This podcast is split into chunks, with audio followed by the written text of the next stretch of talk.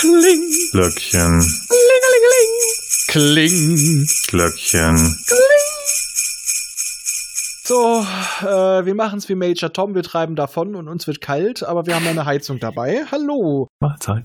wir begrüßen euch zu Türchen Nummer 19 und hinter Türchen Nummer 19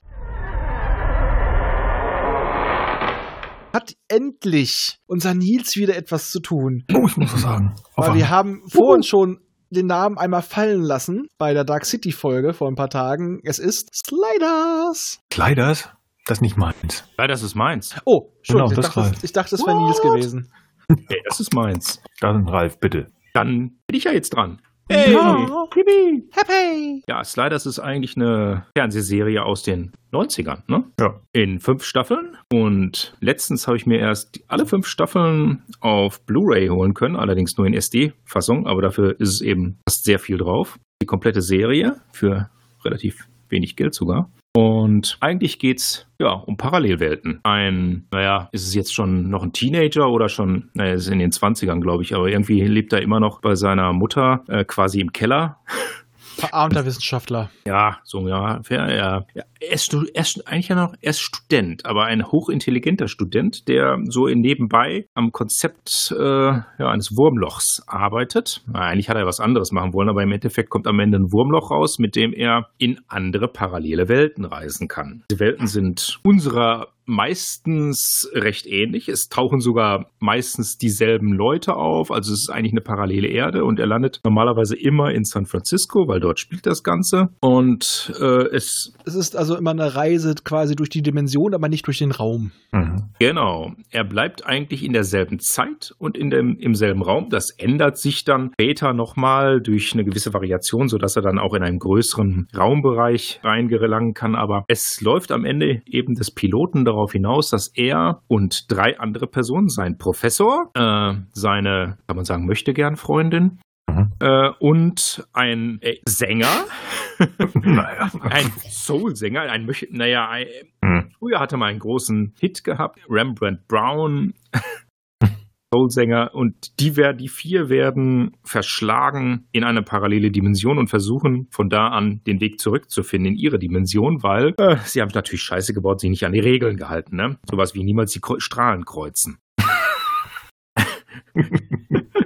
Sehr gut, ja. In diesem Fall eben nicht zu früh zurückzukehren. Naja, aber sie hatten nun mal keine Wahl. Was passiert, wenn ein Eisblizzard auf einen zukommt äh, ne, und man sonst keine Chance hat zu überleben? Man geht durch das Wurmloch, auch wenn es dann nicht klappt. Und die springen dann eben immer in unregelmäßigen Zeitabständen. Sie haben mal ein paar Tage, mal ein paar Stunden, mal ein paar, nur ein paar Sekunden oder Minuten. Äh, springen sie durch die Dimensionen, immer auf dem Weg, auf dem Versuch, nach Hause zu kommen. Ja, oft ist es eben so, dass sie erstmal denken, sie wären zu Hause, manchmal zumindest, aber meistens ist es doch ein solcher Unterschied. Das fängt schon in den ersten Folgen damit an, dass die Russen Amerika erobert haben oder auch in einer Folge, dass Dinosaurier, dass es Dinosaurier gibt oder in einer Welt, in der es zum Beispiel niemals Atombomben gegeben hat, weil Einstein gelogen hat. Und ein Asteroid stürzt auf die Erde zu.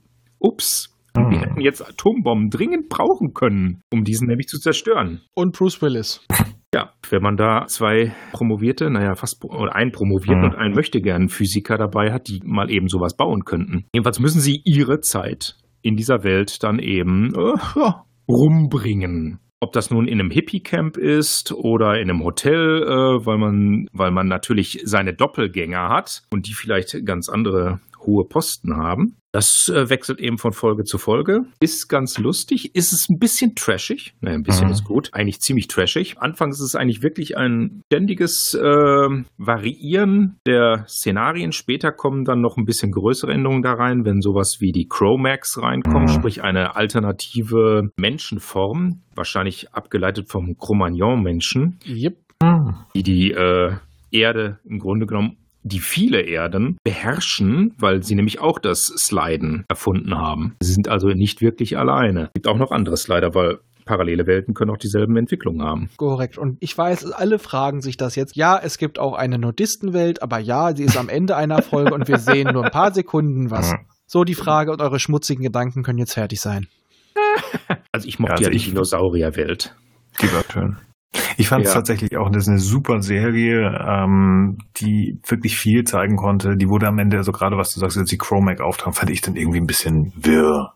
Schon. Ja. dann hat man auch angefangen, den im Grunde genommen fast die gesamte Besetzung auszutauschen. Anfangs, ähm, also das Besondere ist ja, was war es, Jerry Connolly? Äh, Jerry O'Connell. Jerry O'Connell, nicht Connolly, komme ich da drauf. Jerry O'Connell und den man ja auch schon aus anderen Serien derzeit kennt und vor allem John Rhys Davis. Ah, super Schauspieler.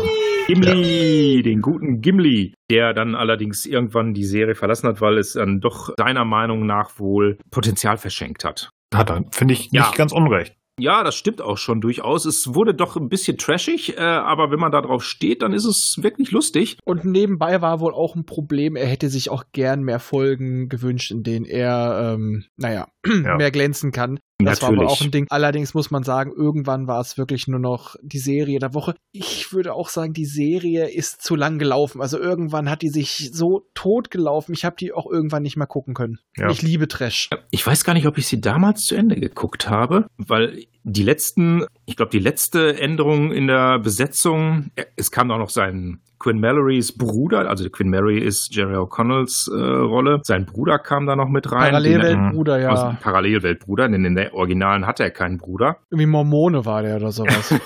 Und im Grunde genommen am Ende war nur noch Rembrandt Brown da als einziger. Von der Urbesetzung, ja. von der Urbesetzung, äh, das, sodass man im Grunde genommen dadurch noch den Link hatte zu den ursprünglichen Folgen. Ansonsten war es eigentlich eine komplett andere Serie. Sonst hätte man das ja gar nicht gehabt, sonst wäre es einfach nur andere Slider aus einem anderen Universum gewesen. Ja, und Hm. jetzt ist es dann irgendwann zum Schluss war es, also es Mhm. geht dann primär gegen die Chromax, die, dann Ja. gab es einen richtigen Feind und dann merkte man auch schon, es geht immer ein bisschen mehr in Richtung Action. Äh, ich sag mal, das, was mit Sequest passiert ist, in Light. Hm, ja, ja. Das, das äh, sagt das sehr gut. Es fehlt am Ende mehr das, das Leichte daran, was an den ersten Staffeln natürlich war, dass man einfach sagte, okay, wir denken uns jetzt einfach mal eine Welt der Woche aus und äh, spielen damit rum. Ja, ein schönes Konzept einfach. Ja. Wir ändern einen Faktor und gucken, was passiert. Genau, das, was eigentlich viele ähm, Was wäre wenn Geschichten gewesen wären, nur in dem Fall eben in der real, in der realen Gegenwart dann. Man wechselt einfach rüber. Oh, guck mal, da ist jetzt äh, die Erderwärmung doch so stark, dass San Francisco untergeht. Da, in der Welt sind sie nur ein paar Minuten, aber sie müssen sich dann sozusagen an, an so einem Gebäude oben an der Spitze festhalten, bis sie wieder äh, sprengen können. Ja, und das ist eigentlich auch immer der große begrenzende Faktor. Sie müssen immer warten, bis das Gerät sich aufgeladen hat. Sie haben irgendwann zwei Sliding-Geräte, weil äh, waren ja nicht nur die, die Chromax am Gange, sondern sie nehmen auch irgendwann eine Soldatin mit. Die Ja. haben auch an dem Sliden geforscht und die können das allerdings ein bisschen mehr steuern. Und äh, ja, und irgendwann kann sowieso fast jeder sliden da in, dem- in der Serie. Ja.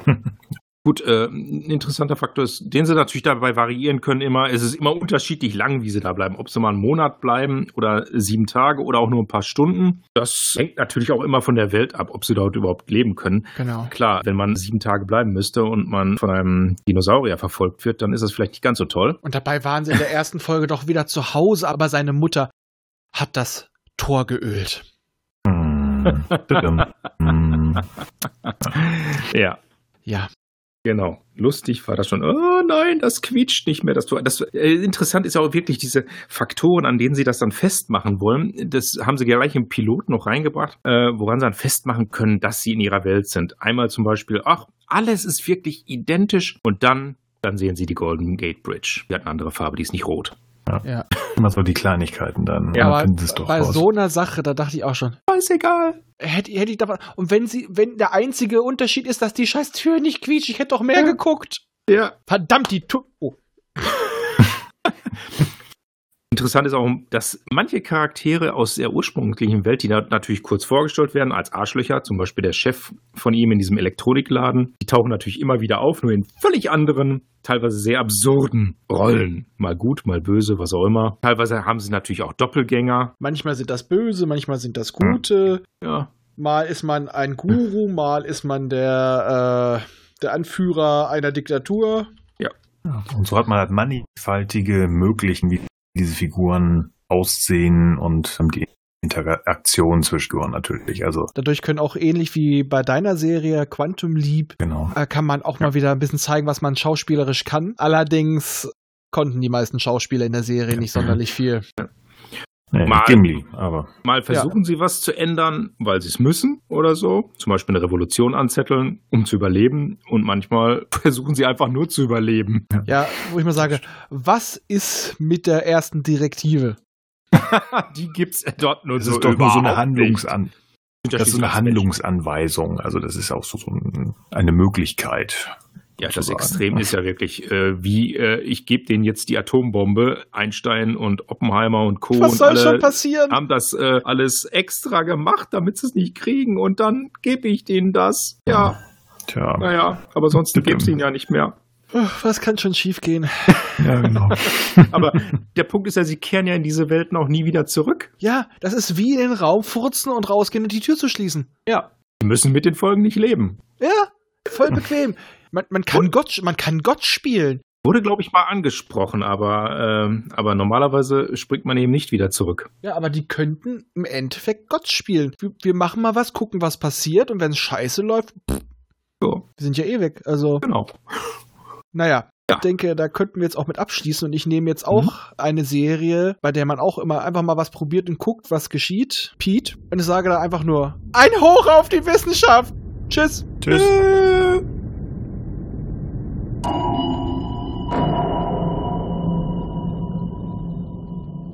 Dieser Podcast ist Teil des Podcast-Netzwerks dbpdw.